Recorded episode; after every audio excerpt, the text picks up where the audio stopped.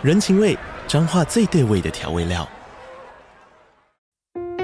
人，你在这端，我在那端，各自忙碌又相互牵挂。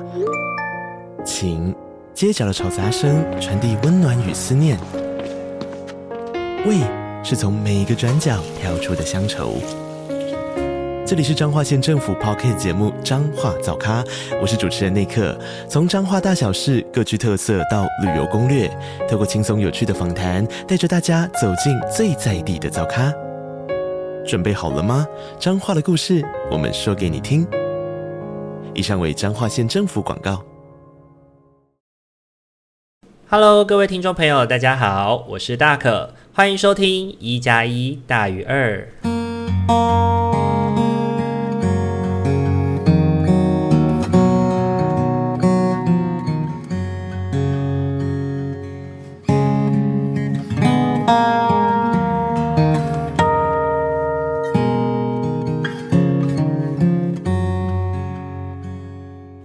位听众朋友，大家晚安！欢迎大家又在礼拜天的晚上回到我们一加一大于二的节目当中。大家这个礼拜过得还好吗？这个礼拜一呢，大可呢去爬了宜兰的圣母山哦。在准备到登山口之前呢，就走了快要一个小时的路。那虽然登山上去呢只有一点六公里，但是呢却是要一直往上走，所以整个过程哇超级疲惫，我大腿超级酸。还好呢，我有带那个登山杖，就是帮忙代偿了一些膝盖的压力。然后下山的时候呢，也是靠着登山杖呢，让自己可以。下山比较不会那么的辛苦，所以提醒大家，如果你要去爬那种阶梯很多的山，请记得一定要记得带登山杖，因为登山杖可以帮你去抵消很多的压力，让你不会那么的辛苦哦。那尤其是最后要到那个观景平台的时候，那一整段路途哦，那个石头的阶距超大，腿整个超酸的。然后在可是登到观景平台上面去俯瞰整个山脉，这样子就会觉得哇。真的是太漂亮了，难怪会被称作是抹茶山。OK，宜兰的圣母山呢，就是现在很多网美景点的抹茶山哦。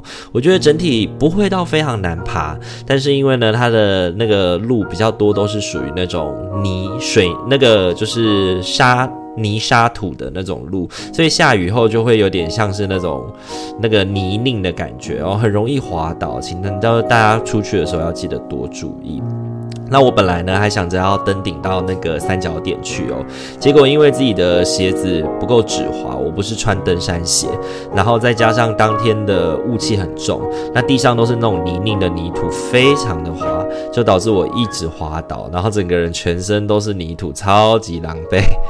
这也是我第一次没有登顶，而且不是因为自己身体的限制爬不上去了，只是因为装备准备不够，真的是会觉得非常可惜哦，就在。在那个中间在踌躇的时候呢，我就在想着我到底要不要继续往上爬。那那个时候我的脑袋就浮现了一句话说：“哎，山永远都在，但是生命是要紧的。”所以呢，看着眼前那个更加陡峭的山坡，我想我们应该要敬畏山林的改变。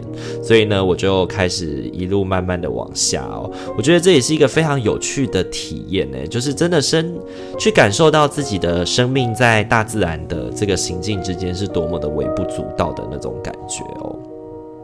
那同时这个礼拜呢，呃，也是大可一个很重要的日子哦，就是这个礼拜，同时也是我成为社工的九周年纪念。我们迎来了十二月，那每年的十二月一号呢，我都会依照惯例哦，写一篇去记录自己这一年的社工生涯的文章哦。那想想这一年过得真的不是很容易。那面对自己在年初到年终的这个过程，有那个被封杀的生活啊，该怎么样去生存下来？是要放弃行动呢，还是继续坚持哦？我不断的透过跟自我的对话，跟身旁的亲友去做讨论，去做分享，来不断的去想想该怎么做才比较好。那最终三号我还是活下来了，那真的是很不容易的一个过程。那我自己的文章的话，有放在我的粉丝专业，如果听众朋友们是社工的伙伴，有兴趣的话，可以到曙光 Tree Light 上面去做看，就是去看看我这一年的感觉哦。那不知道听众朋友们有没有发现，说我们这个礼拜三呢有上一个音档哦。那那个音档呢，最主要是呃我所呃直登的资商所，然后我帮直登的资商所呢写了一篇欣慰的文章。那之后的话应该会上架。那那个文章最主要呢是教大家如何用正念冥想的方式来帮助自己呃放松下来，帮助自己可以呃就是结束一天的整个过程，就有点跟一加一大于二当初呃想要设立的目的是一样的。那到时候呢，文章出来了以后会刊登在岛屿心理咨商所的 Facebook 上面。那如果各位听众朋友们到时候如果有兴趣的话，也可以在 Facebook 搜寻岛屿心理咨商所。岛是就是一座岛屿，一座岛屿的岛，然后语是说话语言的那个语。OK，岛屿心理咨商所就可以找到我们喽。然后我在那个文章里面也有附档，就是一个音档，就是我礼拜三上传的这个音档。那希望大家听完以后都能够感觉到更加的放松哦。那礼拜六的时候呢，我去了安置机构哦，跟机构内的孩子一起去探讨，当我们自立生活之后要做租屋的这个议题哦。那也回应到本周我的这个主题哦，就是问问大家离家的那一天，对，不知道大家还记不记得自己离家的那一天呢？那一刻的你的心情是怎么样的呢？是兴奋、期待？担心、害怕，还是头也不回呢？我想或许都有吧，因为人总是复杂的哦。回想我离家的第一天呢，晚上我在宿舍里面想着，哎，以后真的是要靠自己了，不禁就有一点悲从中来哦。那天晚上我就哭着睡着了。对，那。可是你有想过说，就是其实有的人他可能离家自立了之后，他就再也回不去家里的那种感觉吗？或者是离开了之后，就当自己没有家了呢？这几年呢，我在很多的安置机构里面，就是去带体验工作坊或者是团体哦，从自我探索、生涯规划、情绪调试到性别团体哦，有很多带领儿少去回应自己需要的议题的这个工作经验。那可是，在如何面对自立的这件事情上面哦，我觉得始终呢缺少了一些探讨的机会哦。因为即使呢机构里面常常会有所谓的自立宿舍，然后呢比较容易让孩子去学习在自立的过程当中去做自我照顾哦，但那毕竟还是一个相对熟悉的环境、熟悉的家，只是我们不继续跟同机构的弟弟或妹妹们住在一起哦。我觉得对于一个比较年龄比较大的青少年来说，应该是一个很大的福音吧，所以呢，整个过程比较像是呃，跟手足长大之后我们要分房睡的那种概念。虽然有助于我们去练习自立，但是我觉得整体来说，并并不能真的算是一个自立这样子。那在面临自立的时候呢，我觉得很多孩子都会有所焦虑哦。那这样的孩这样的焦虑，其实每个孩子都会有，包含我们自己也会有。只是面对这些安置机构的孩子，他们的焦虑会变得更加的明显。那在这个过程，他们有可能会开始变得比较黏腻啊，或者是会开始就是有一些退化。所谓的退化呢，指的事情就是会开始一些能做到的事情突然都不能做到了，然后生活常规突然变得不好啊，或者是没有办法好好的准时起床啊。这些历程哦，那可能也会对生辅员比平常更不礼貌，然后情绪的起伏也会变得更加剧烈哦。然后你再跟他探讨未来自立的计划呢，他展现出一个毫不在意啊，没有关系吧那种感觉，好像说这个计划里面的人不是在讲他自己这样子。然后有很多社工跟生辅员常常呢跟我分享的一些感慨就是，哎，好像一问三不知啊，明明都已经学过了，哦，为什么他还是会说他不知道？然后或者是在自立在上课的时候呢，总是心不在焉啊，连讲师都很担心他现实感不够啊，或者是会觉得孩子在逃离逃避自立啊，然后关键的整个过程才不认真上课啊，然后每年每年都在复习哦，可是就会在关键的时刻最后还是忘记了。那我想这种时候呢，就很适合去引用返校的一个经典句子，就是你是忘记了还是害怕想起来呢？我自己在跟生辅员探讨的过程当中哦，慢慢的去理解到，其实孩子不是忘记了这些知识哦，他们只是害怕想起来，因为想起来就要去面对自己即将离院的事实哦。当我们离院了之后呢，他就回不来这个院区了，他的生活就是得要自己去面对了。因为自立真的是一件蛮蛮让人害怕的事情，人呐、总是倾向于。需要一个舒适安全的环境嘛，所以，我们儿少时期呢，那样的环境是由照顾者来帮我们打造的。但在成年离家的时候，我们会开始去走出家庭，建构自己的亲密关系。那需要的时候呢，我们会回家寻求安定。不过，随着出着社会时间久了以后，我们开始慢慢的跟自己的原生家庭分化，逐渐越来越清晰，然后就越来越少回家，越来越知道自己如何在这个社会上立足，也明白该怎么为自己打造一个家的感觉，然后大致上可以完成一个呃良好的自立的方式。但是呢，对于这些安置的孩子来说，他们可能往往要在半年内就马上急凑张的学会这些事情，那因为实务工作上面的一些限制哦，很多自立的协助资源是非常珍贵的。当你符合年龄，然后又再加上要排队，这个都是很日常的事情。所以呢，自立的日期和时间总是来得又急又快。还有一些孩子因为排不到，然后时间到了就直接出社会了，然后再由社工去固定的安排时间家访，来协助他独立自我照顾。那自立之后的孩子呢？呃，安置安置后自立的孩子，常常会有一些很让人担心的行为样态哦，比如说没有人管就会不起床啊，上课就迟到啊，饮食就不健康啊，生活作息颠颠倒倒啊。那这些都还是小 case，更严重的是在自立不久之后呢，就把自己的很多积蓄都花完了。其实很多在安置单位的孩子都是小富婆、小富豪。他们在安置期间呢，可能会积累下很多的积蓄，可能多的可能有二十万、三十万都有可能。那这些积蓄呢，最主要呢是要让他们在自立的初期哦的生活开销去做使用的。那举凡像房租啊、房租的押金啊、交通啊、饮食啊、日常生活这些开安就是开支，能够让他在初期的生活能够安定下来哦。但是孩子会这样子大花钱，我觉得并不一定代表他的金钱观念不好。很多的时候呢，是为了回应自己的不安，因为那种透过那种很确定感的拥有，可以让自己稍稍的抚平那些不安的情绪。那想来，其实这也是很正常的事情哦。因为我们心情低落的时候，不也会想要买个大餐来吃，或买喜欢的东西来犒赏自己吗？只是呢，我们不能够低估了这些孩子们的担心哦，因为那个担忧、那个失落感，很有可能巨大的情绪会把他推往更深的财务危机当中哦。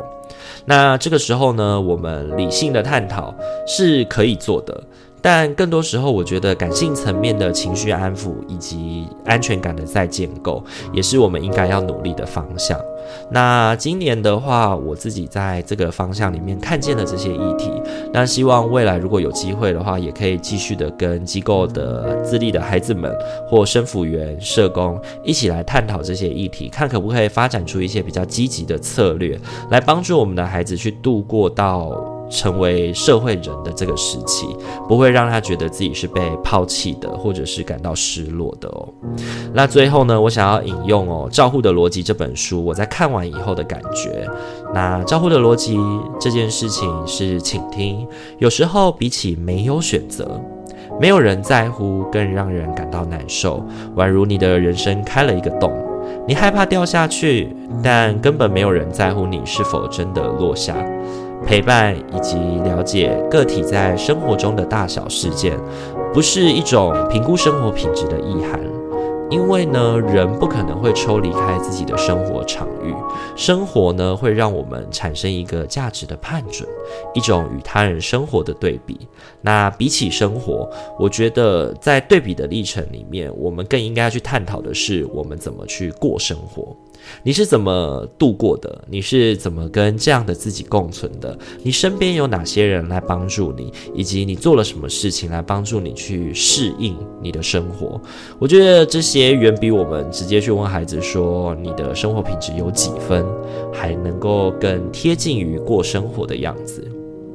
希望孩子们呢都能在自立的这条路上呢感受到温暖的感觉，以及最后能够温柔地适应这个社会。好，礼拜天的时候呢，我跟认识十几年的朋友一起聚会哦。然后我们是一起从志工服务当中认识到现在的，然后是一群年龄差距有点大的朋友。看着这些妹妹们呢，从高中成长到现在哦，一个一个都即将成家了。除了感慨岁月的流逝以外呢，也很开心的看到自己朋友的长成哦。几个人从中午一路聊过整个下午。五个多小时叽叽喳喳聊个不停，真的是非常的有趣哦。我想人生当中呢，能够去遇到许多的关系，但能够一起继续走下去的，不一定是最常联系的，但一定要在不同的阶段都能够去彼此理解、彼此支持。那期盼我跟他们未来也能够持续的彼此指教。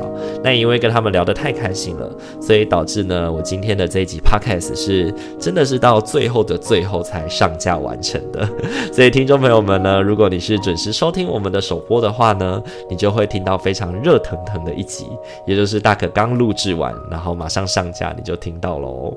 所以今天这个礼拜真的是有一点太充实了，充实到大可觉得哇，有太多太多想要分享了，所以讲了快要十五分钟的时间。好，那以上的话就是本周的生活分享了。不知道大家听完以后感觉怎么样呢？都可以欢迎哦，你在各大平台留言来跟大可做互动哦，大可也都会看得见，也会回应你来去做分享哦。好，那接下来的话，一样要进入我们的塔罗抽牌时间了。今天的话，一样要陪伴大家，透过塔罗呢，来帮助自己去面对下个礼拜的生活的历程当中，有没有什么我自己要特别注意的地方？又或者是我在下个礼拜的生活里面，我可以运用什么样的态度来去面对我的生活？那就请大家在心中默想着这件事情，然后从一号牌到四号牌，来为自己选择一副牌组，来陪伴自己的下个礼拜生活喽。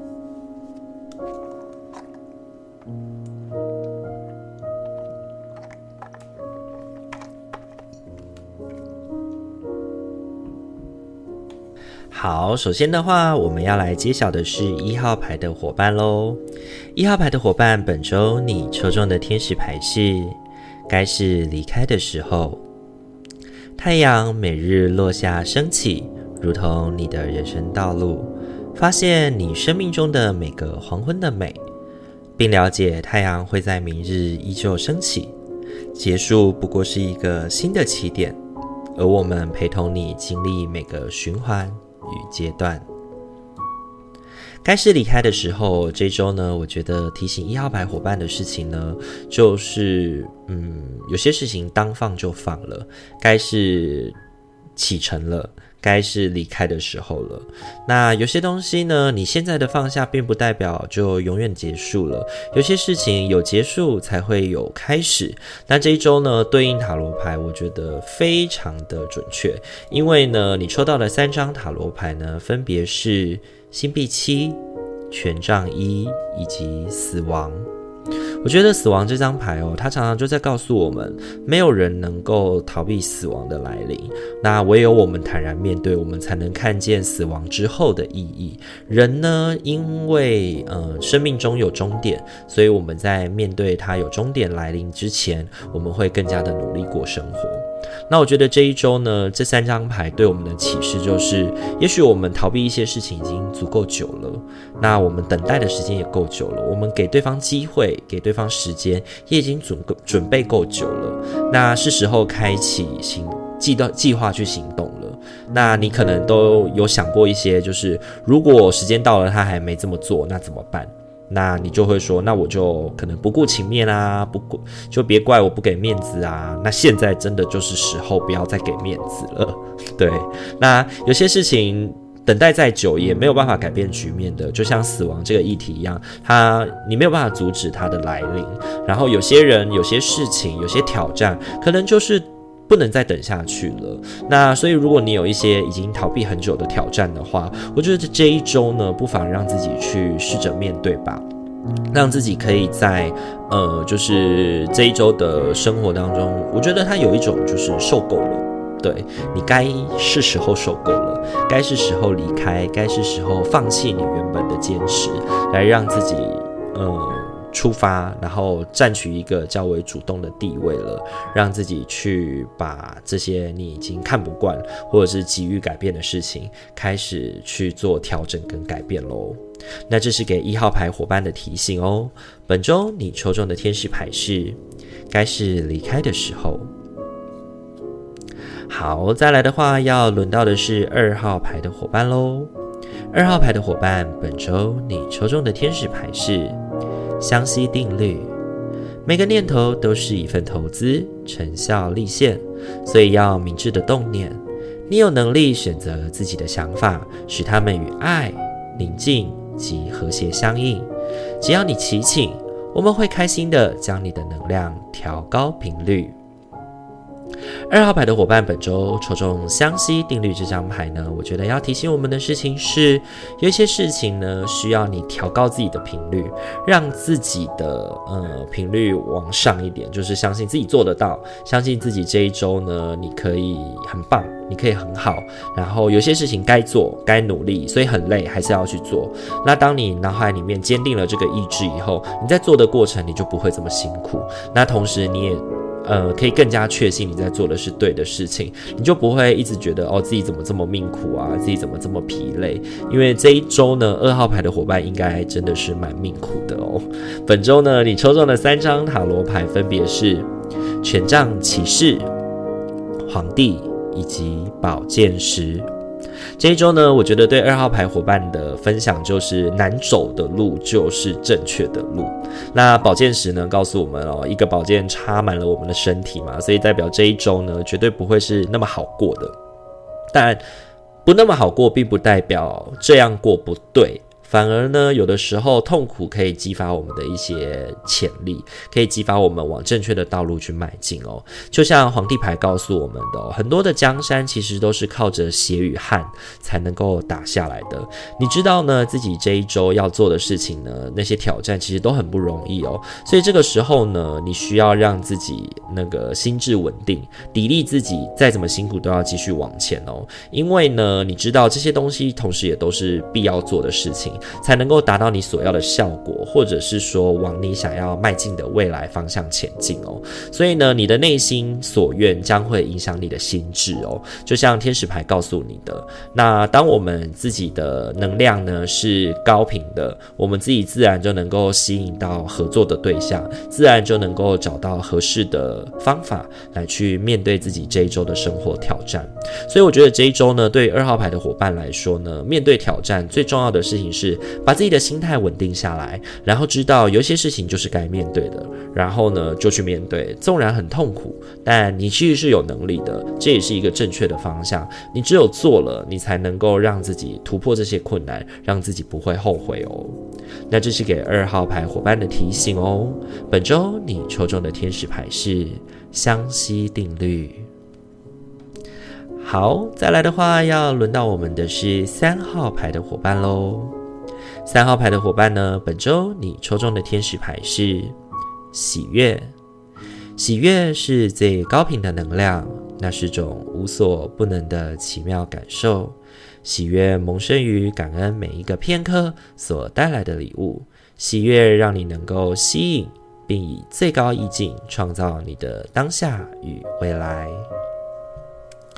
喜悦呢，这张牌我觉得对三号牌伙伴的提醒呢，就是你需要喜悦的情绪，你不要让自己太过容易陷入恐慌、焦虑、害怕、担心这些感觉里面哦。因为喜悦呢，能够调高你的专注频率，能够帮助你去避免掉这一周的很多生活当中你本来可以避免掉的灾难。对，本周你抽中的三张塔罗牌分别是教皇、星币五以及圣杯国王。这一周呢，我觉得对三号牌的伙伴来说，最重要的重点应该在这个星币五。那星币五呢，是两个人在风雪当中走着哦，他们看不见前路，也看不见未来，不知道自己该何去何从。但是其实呢，安全的庇护所就在他们目光所及的范围之内，只要他们愿意抬起头，仔细的看看周围，他们就能够发现问题的解决方法哦。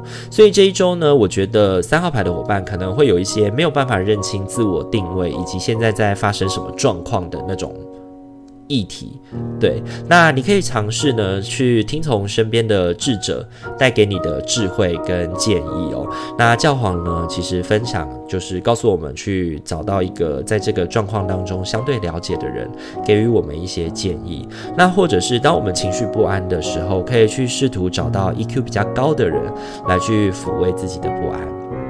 因为呢，有的时候哦，你的无法认清呢，可能是源自于你内心的自我匮乏哦。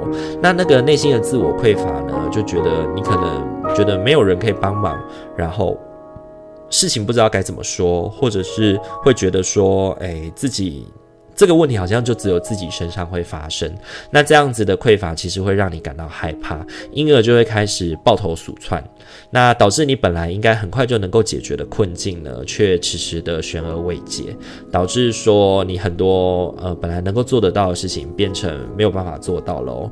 你知道有一些人就是会越害怕就越做错事情，越怕被人家骂就越容易被人家骂哦。那我觉得这是三号牌伙伴这一周要特别提醒自己的，认清楚。自己的定位，在自己的心情惶惶不安的时候呢，能够先稳定下来，去看看周遭的环境，确认一下现在该怎么做，不要贸然的行动会比较好哦。这是给三号牌伙伴的提醒哦。本周你抽中的天使牌是喜悦。好，很快的要轮到的是我们最后一副牌组喽。最后一副牌组呢，是我们四号牌的伙伴哦。四号牌的伙伴，本周你抽中的天使牌是海洋，深邃的蓝色海洋，了解你的灵魂，治愈并抚慰你。单是想象自己沉入具有疗效的大海怀抱，就能发挥有益的成效。最好能花点时间实地亲近海洋，让它的美、力量与美洗净你所有的担心与忧虑。四号牌的伙伴，本周抽中海洋这张牌，我觉得要提醒我们的事情是，让自己的内心时常冥想水、冥想海洋，能够稳定下来，让自己的内心平静。随着抓到那个浪潮当中的潮起潮落，你才能知道什么时候适时的介入与改变。简单来说，这一周对四号牌的伙伴来说，最重要的就是时机。这件事情哦，本周你抽中的三张塔罗牌分别是倒吊人、宝剑皇后以及命运之轮。这一周呢，对四号牌的伙伴来说，当断则断是最重要的启示之一哦。那什么叫什么时候该断？就是时机很重要。对，命运之轮的转动哦，其实揭示着我们这一周很多的动荡会开始。你可能身边会发生很多的变化，你可能有些事情会开始转动哦。但我觉得事情的变化、事情的转动其实是好的。对，因为只有事情开始发生转动，我们才有机会去介入，并且产生改变嘛。那所以它会变好呢，还是变坏呢？其实就端看我们怎么去看待事情的变化嘛。因为倒吊人就告诉我们啦，事物的好坏是我们自己可以决定的。评论我们自己的心态来去做决定哦，所以呢，如果你可以从这个历程当中从中找到实力点哦，我觉得就可以让自己有机会占到优势地位。那。